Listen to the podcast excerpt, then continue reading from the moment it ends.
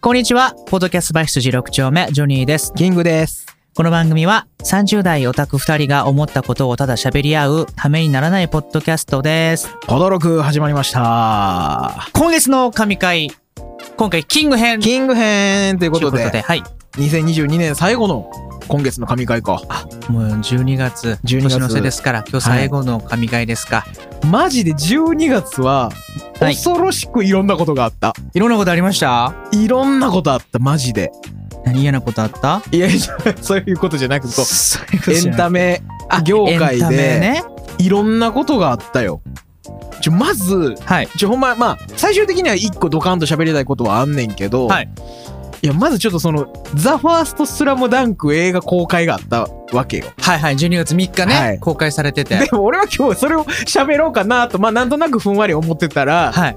ジョニーさんが、ジョニーちゃん見てなくてまだ、これはもう死刑ですね。殺されちゃう。まあそれはあれで見たかったんですけどね、まあまあまちょっと時間と体力的な余裕がなくて見れてあ、ないんで。そうですね。はい。申し訳ないですねあのまあまあまあまあまあ、みなんで、まあちょっとね、見てない人の前で喋るのもあれなんで、まそうですよね。あ、そうなんですよ。もうそのネタバレとかされようものならもう今日ははい。このオレンジ色の壁紙全部 真っ赤っかになるから、スタジオの、スタジオの。あわかりました。だからまあまあちょっとそれは無理やなということで、はい僕はあの、公式ガイドブックも買って勉強してきたんですけあそうど、まあちょっとまた別の機あ、会にじゃあ僕ちょっしますわ。とすぐ見て、で、まあまあまあ。年明けぐらいに話してきたらいいな。そうですね。はい。まあそういうのがあったりとかして、はいで、えっと、あと、まあほほんまもう一瞬で終わるけど、そのハンターハンター、あんたあんた。もう最近マジでおもろすぎて、うんその、幻影旅団っていう、まあ、すごいこう悪役最強の人気のある集団があんねんけど、うんその過去編がいきなり始まって、うーん。その幻影旅団の成り立ちみたいなのがうん。明らかになるという、幻影旅団っていうのは、ああれ？クロ、クロロさんとあ、かがいそうそうるところ？そうそう、クロロルシルフルという団長のもと、はい。集いし、凄腕の、なんか、戦闘狂みたいな人らなんかなと思いきや、みたいな。まあその秘密みたいなのが明かされる過去成り立ちが、立ち上げと当初の話。そうそう、明らかになんねんけど。いや、なんか、こっちはさ、もうずっと、まあ、連載再開してめちゃくちゃ嬉しいけど、うん。ずっとこう、船の中の話がずっと続いてて、うん。知らんキャラもいっぱい出てきて、まあ、ちょっと、ちょっと、まあ、そういうのが続くんだなと思ってた矢先、うん。突然、回想でその。話が始まって、うんもうなんか、ざわめいたよね。その、ハンターハンター好き界隈が。そうなんや。いやー、すごかった。まあでも、えっ、と、2、3週ぐらいでそれは終わってんけど、うーん。だから、濃密な2、3週でしたね。堀江さんがライブドア作った時みたいな まあ話。まあそうそうそうそう。ねだ今の YouTuber 堀江貴文じゃなくて、はいはいはい。スペースシャトルちょっと上げる堀江貴文じゃなくて、はい。一番おもろいあの、近鉄買うか買えへんかとか、フジテレビ、日本放送の株を買うことによって行くか行けへんかみたいな、そうまあ一番美味しいところが、みんな知らないですもんね。肉大好きなおじさんぐらいとしか思ってないでしょ、皆和さん。牛マフィアの人やと思ってるでしょ。一番おもろいところあるんでね。まあまあそうそういうのがあったりとか、はいまああったんですが、はい。まあやっぱりちょっと外せないでしょうということで、はい。えー、12月18日、うん。M1 グランプリ2022あ決勝あったな、そういえば。あったなーじゃないのよ。いや、ありましたねああったなーじゃなくあて、まだ数日しか経ってないから、そうですね。はい。ほやほやですね、終わってね。決勝がありましてね。はい。まあまあ、敗者復活と決勝か、がありまして。うん。ジョニーさん見た？見た。あ、見た？見たよ。敗者復活もちょこちょこ。見て。はいはいはい。で、本編、決勝はもう全部見ました。へえ、あ、そはい。う。ど、どうでした？えー、っとね、はいなんかさ、この今まで決勝に来たことあるような人たちが軒並はいみ準決とか準々決で落ちてて、うん、そうなのよ。今回決勝に残った人はうんあまあまり僕は知らない人だったんですよね。ねあまり僕お笑いはそんなに明るくないので、なるほど。テレビとかにあんまり出てない人って知らないかったんですけど、うんそういう人たちが決勝出てて、うんわほんまに面白いんかなとかって思いながら見てたんですけど、はいめちゃくちゃ面白かったですね。いやー僕は楽しく見れましたよ。すごいねあのーうん本当にその本命不在と言われて本命不在。まして、うんうん。でまあだからどうなんのかな？盛り上がんのかな？みたいな。ちょっとまあ一末の不安もありながら。うんうんうん。結構、あれなの？うんなんなんていうんですかね？そのミミルクボーイは優勝するやろとか、マジラブは優勝するやろみたいな雰囲気は、その前回、前々回はあったんですか？ああったしまあまあ勝てなかったけどそう和牛だったりオズワルドだったりその、うんうん。うんこれは硬いでみたいな。オッズめっちゃ低いでみたいなうん。人もまあ正直あんまいないはいはか、まあそのね2組はまあ優勝はしてないけれども、うん。まあ優勝戦線にまあ絶対食い込んでくるだろうみたいな人も、い。うん。まあ正直まああんまいなくて、うん。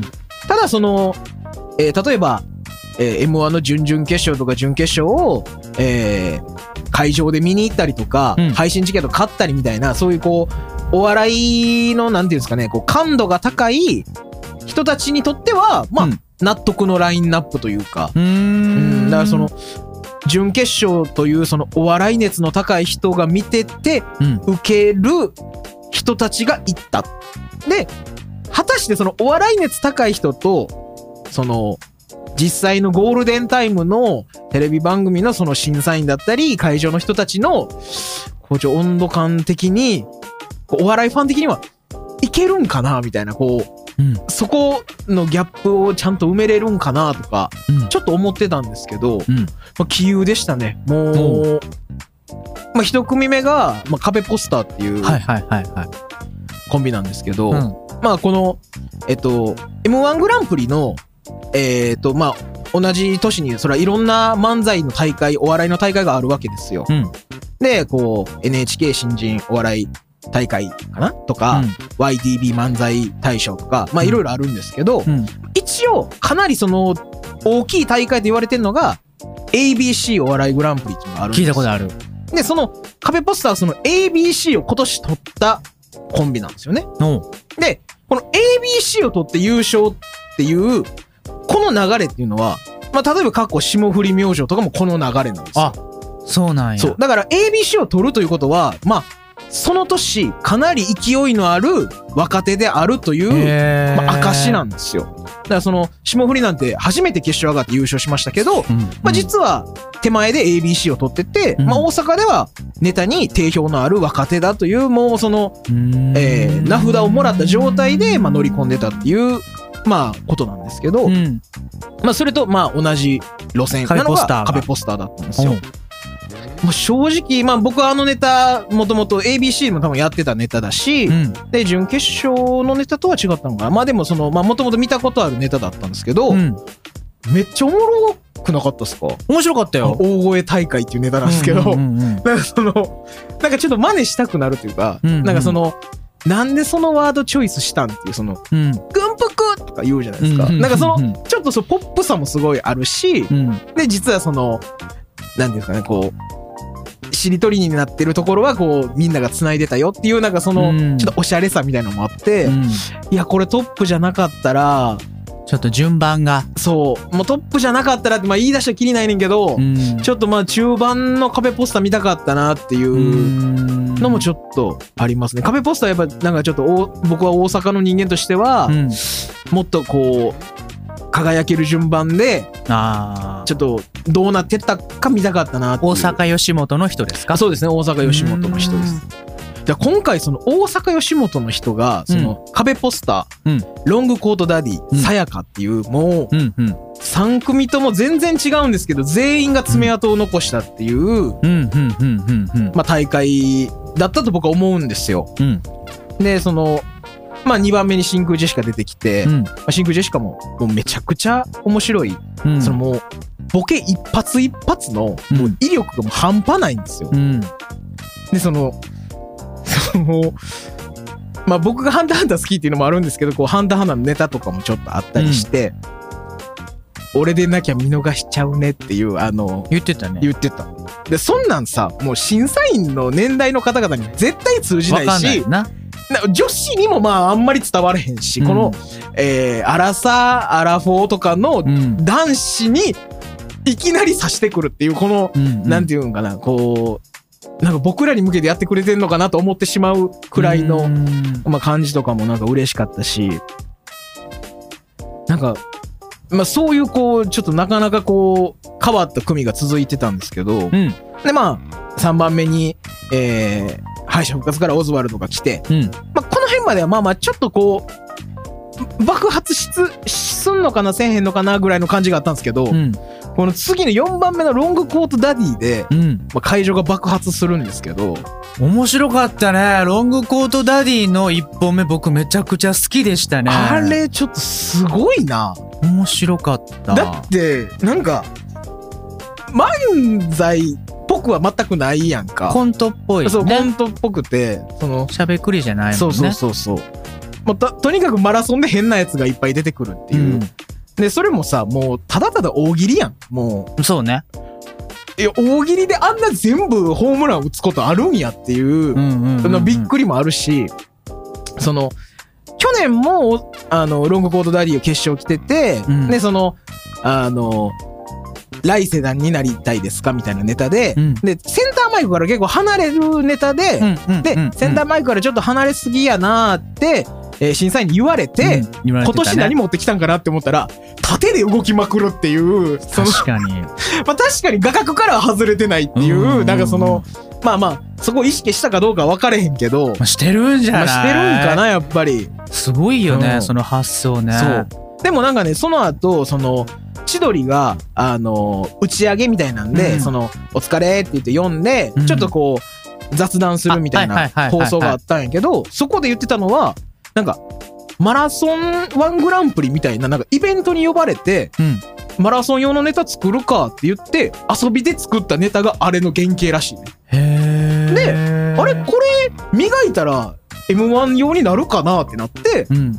精度上げていって、あれになったあっていうから、そうなんやまあ、そういうちょっと偶然というか、まあ、外からの刺激も、まあ、相まってできた化学反応的にできたネタやっていうのを言ってていやもうこれはすごいなと思って。すごい。よなんかずっと、まあ、うん。コントっぽいさ、うん。やり方で二人ともこう演技しながらそのキャラになりながらお大奥とかさ、うんうんうんうんそのキャラになりながらやってて、はいはいはいい。きなりうん。太ってる人来たみたいなさ 太ってるっていういきなりそのもうメタな視点が入ってきたわけ演じてる人本人の特徴をいきなりぶっち込んできてそこであれがすごい。そこが一番でしたね。あれがもうやっぱ一流やっぱほんまキングオブコント M1 と決勝に何度も出れるうん、一流の芸人さんのうん、切り口なんやなって。そう切り口がねすごいすごわかったなと僕も思いました。はい。でそのなんか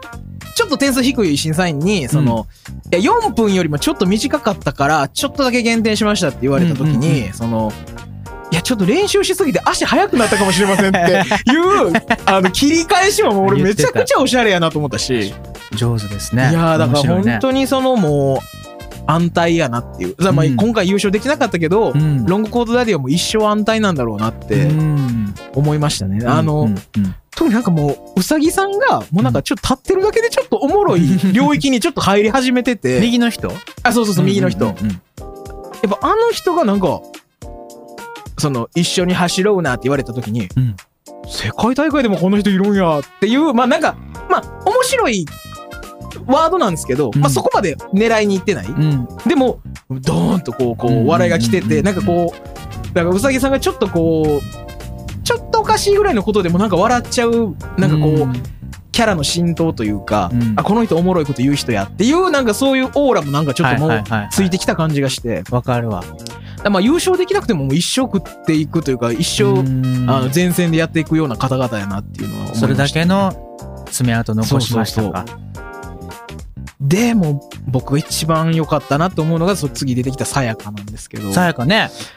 ーすごかったくない？面白かったね。いやーそのまあ二人とももうこうただただこう口論というかうん。えー、まあちょっと口喧嘩風なうん。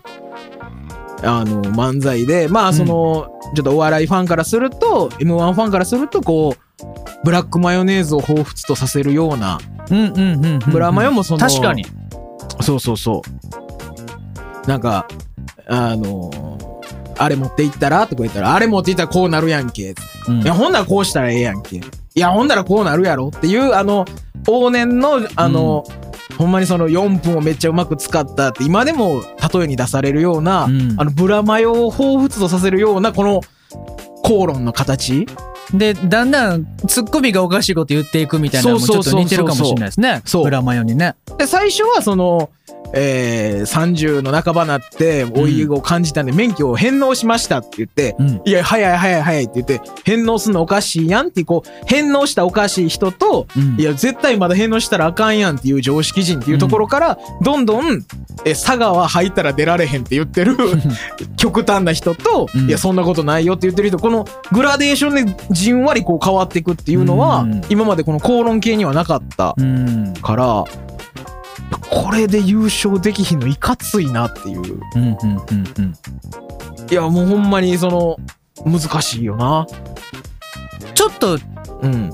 噛んじゃったもんね。ああ、その、最終決二本目のね戦はね。そうそうそうそう。そそこじゃないの？そう。一応ね、なんかそこで点数を減点したって、花輪さんやったかな？は言ってたうんけど、まあまあ、でも、こればかりは本当に、なんていうんですかね、その場を掌握したのが、さやかじゃなかったっていううんことなんでしょうね。まあ、2本目ももう面白かったもんね。いや、2本目もね、確かに面白かった。いや、僕はね、2本目結構あんまやったなって言われてるみたいなんですけど、僕、2本目結構すごいなと思ってて、なんかその、うえっと、1本目はこうグラデーションで、えっと、変な人が、のバトンタッチがあったんですけど、うんこう2本目は、バトンタッチの後、盛り返そうとすんねんけど、あかんな、もうこれ、語れへんなって言って、なんかちょっとその変化がついてたんですよ。うん。その、俺だってなんか今、誰とでもキスできるって言ったもんね。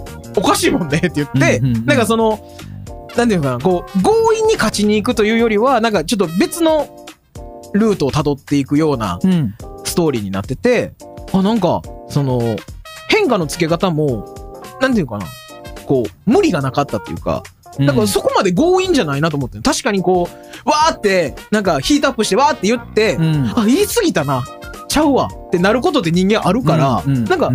そんなに強引な、なんか、ご都合主義に俺は見えなくて、うん。あ、確かになんかこう変化つけ、もう一つ味をプラスするとしたら、こういう味付け方になるよなっていうのを、うん。俺は感じて、まあだからそこがなんか、失速したっていう人もいるから、まあ難しいねんけど、なんかね、もうさ、冒頭で噛んだっていうのと、ああ、まあまあまあ。あと、あの、かまいたちの、えっと、はい山内さんが言ってたけど、うんうん、最初の、なんとかってなんとかですよね。ああ、そこで笑いが来なかったって言ってたね。言ってたよ。あ、な、そうそうそう何やったっけね。最初は、えあ、ずっと若くないですよ。あそうそう、ずっと若くないですよ。ちょっと、小笑いみたいな。そうそうそうそう一本目はね、起きたんだけど。あの、こう、さやかの空気がちょっとできた。うんうんうん。二人のなんか面白いことが始まるのかなっていう空気がうん。確かにできてんけど、で、2本目は、男女の友情って成立すると思うんです。うん、そこが、が、確かにお、客さん的には、うん。ちょ、ちょっと期待して見てた分、そうそううん、ううん、うん。だからこの一本目が良すぎると、やっぱとかねりハードルも上がってるところもあるしね、難しいよな。あとちょっと下ネタっていうのが若干お客さん引いてた途中までね。で確かに確かに。ネタ的にネタのその構造的には。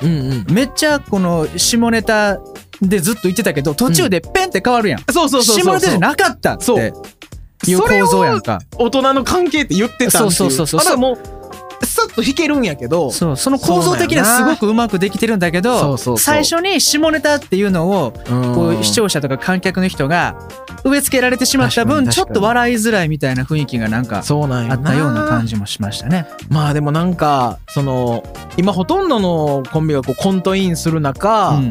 本当にその、うん。おしゃべりだけうで、ん。やっぱこう戦うっていうのが、うん。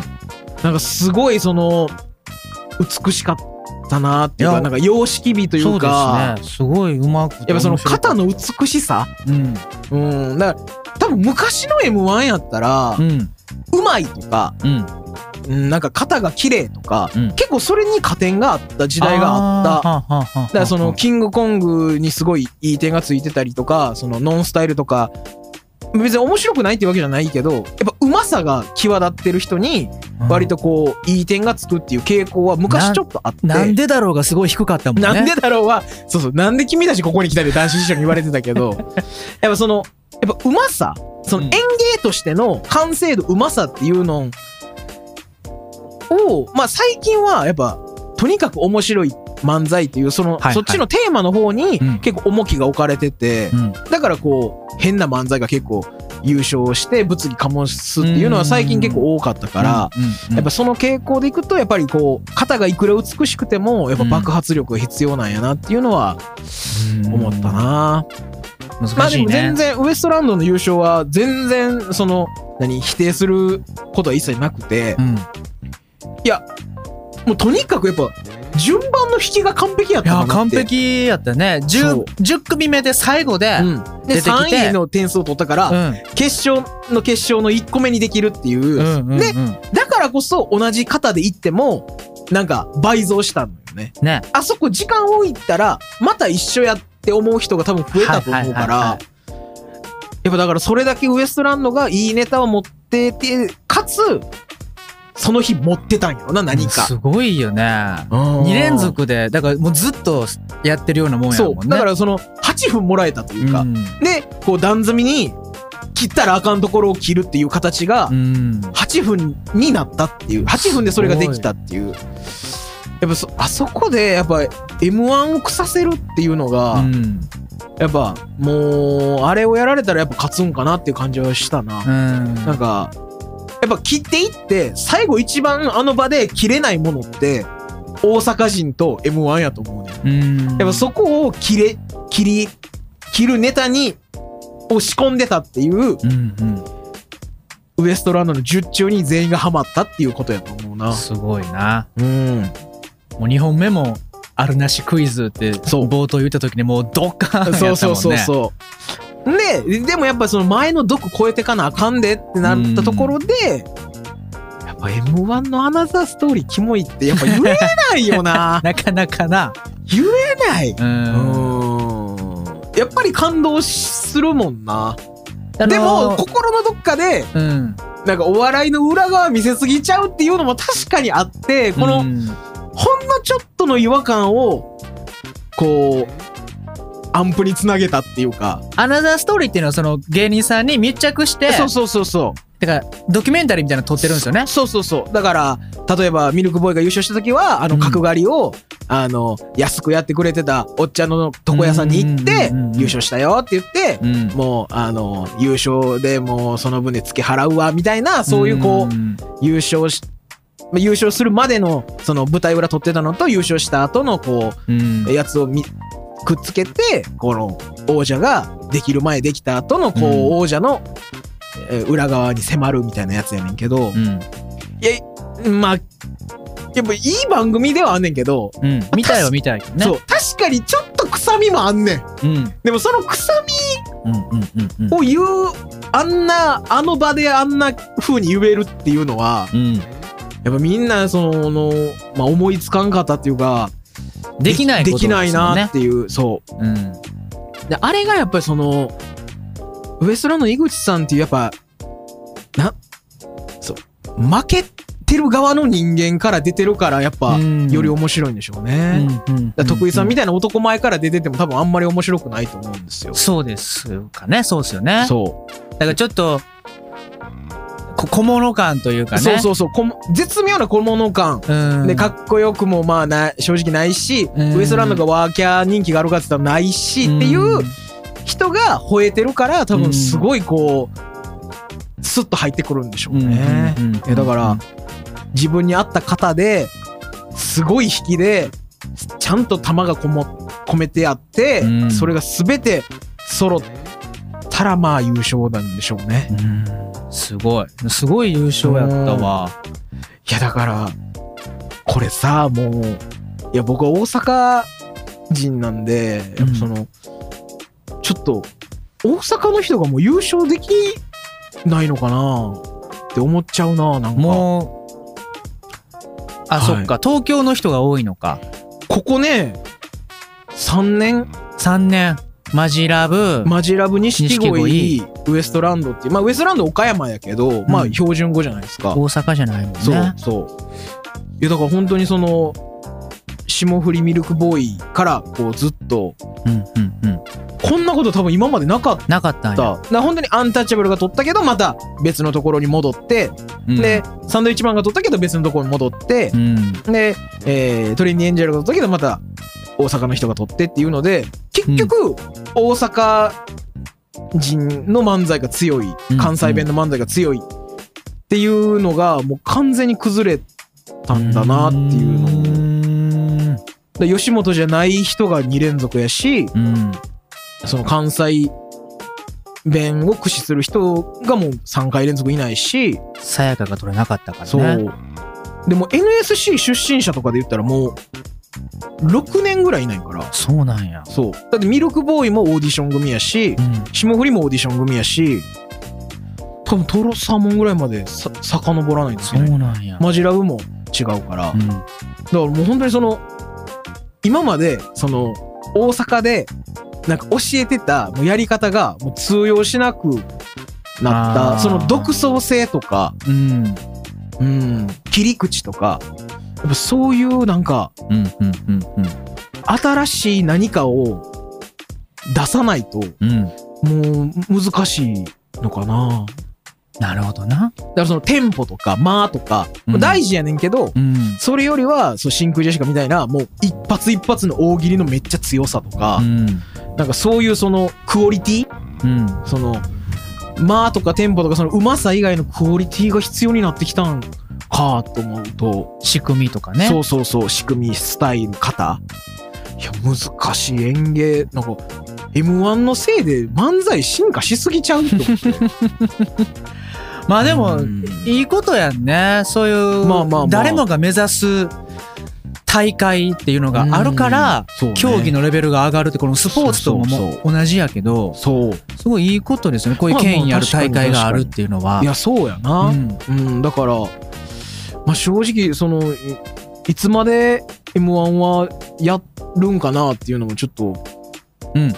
一回10年やって終わって、うんで5年休止して、うんでまた始まって、うんだから10年目ぐらいでまたどうするっていうタイミングが来ると思うねんけど今、何 ?5 年の休憩なかったら今何年目になるの ?10? えー、多分今その休憩明けて66回7回ぐらいしたんじゃないかなもうじゃあもう16、7回やってるんだ。そうそうそう167回で始まってから20年ちょっとうーん。212年やってるんだけどそんなですか？そんなですよ。いや、だから、どう、どうなっていくのかな？でも、なくなったらちょっと、芸人さんみんなもう、向かう、なんね。か、ところがなくなってしまうから、そうやんね。まあ、あり続けるんでしょうけど。ね見てる側もね、ちょね年末といえばなんか、そうそうそうそう。M1 みたいな。のがあるからね、やってほしくはあるけどね。そう。まあ、ちょっと、M、M1、M1 の漫才がどう進化していくのか、もう、とにかく楽しみだなっていうのを、なんか、すごい感慨深く思いましたね。すごい。お笑いファンが分析してる。うわ、これ一番ネタのやつやん。嫌い嫌いって言わせてた。そうそうそうそうわかるけど。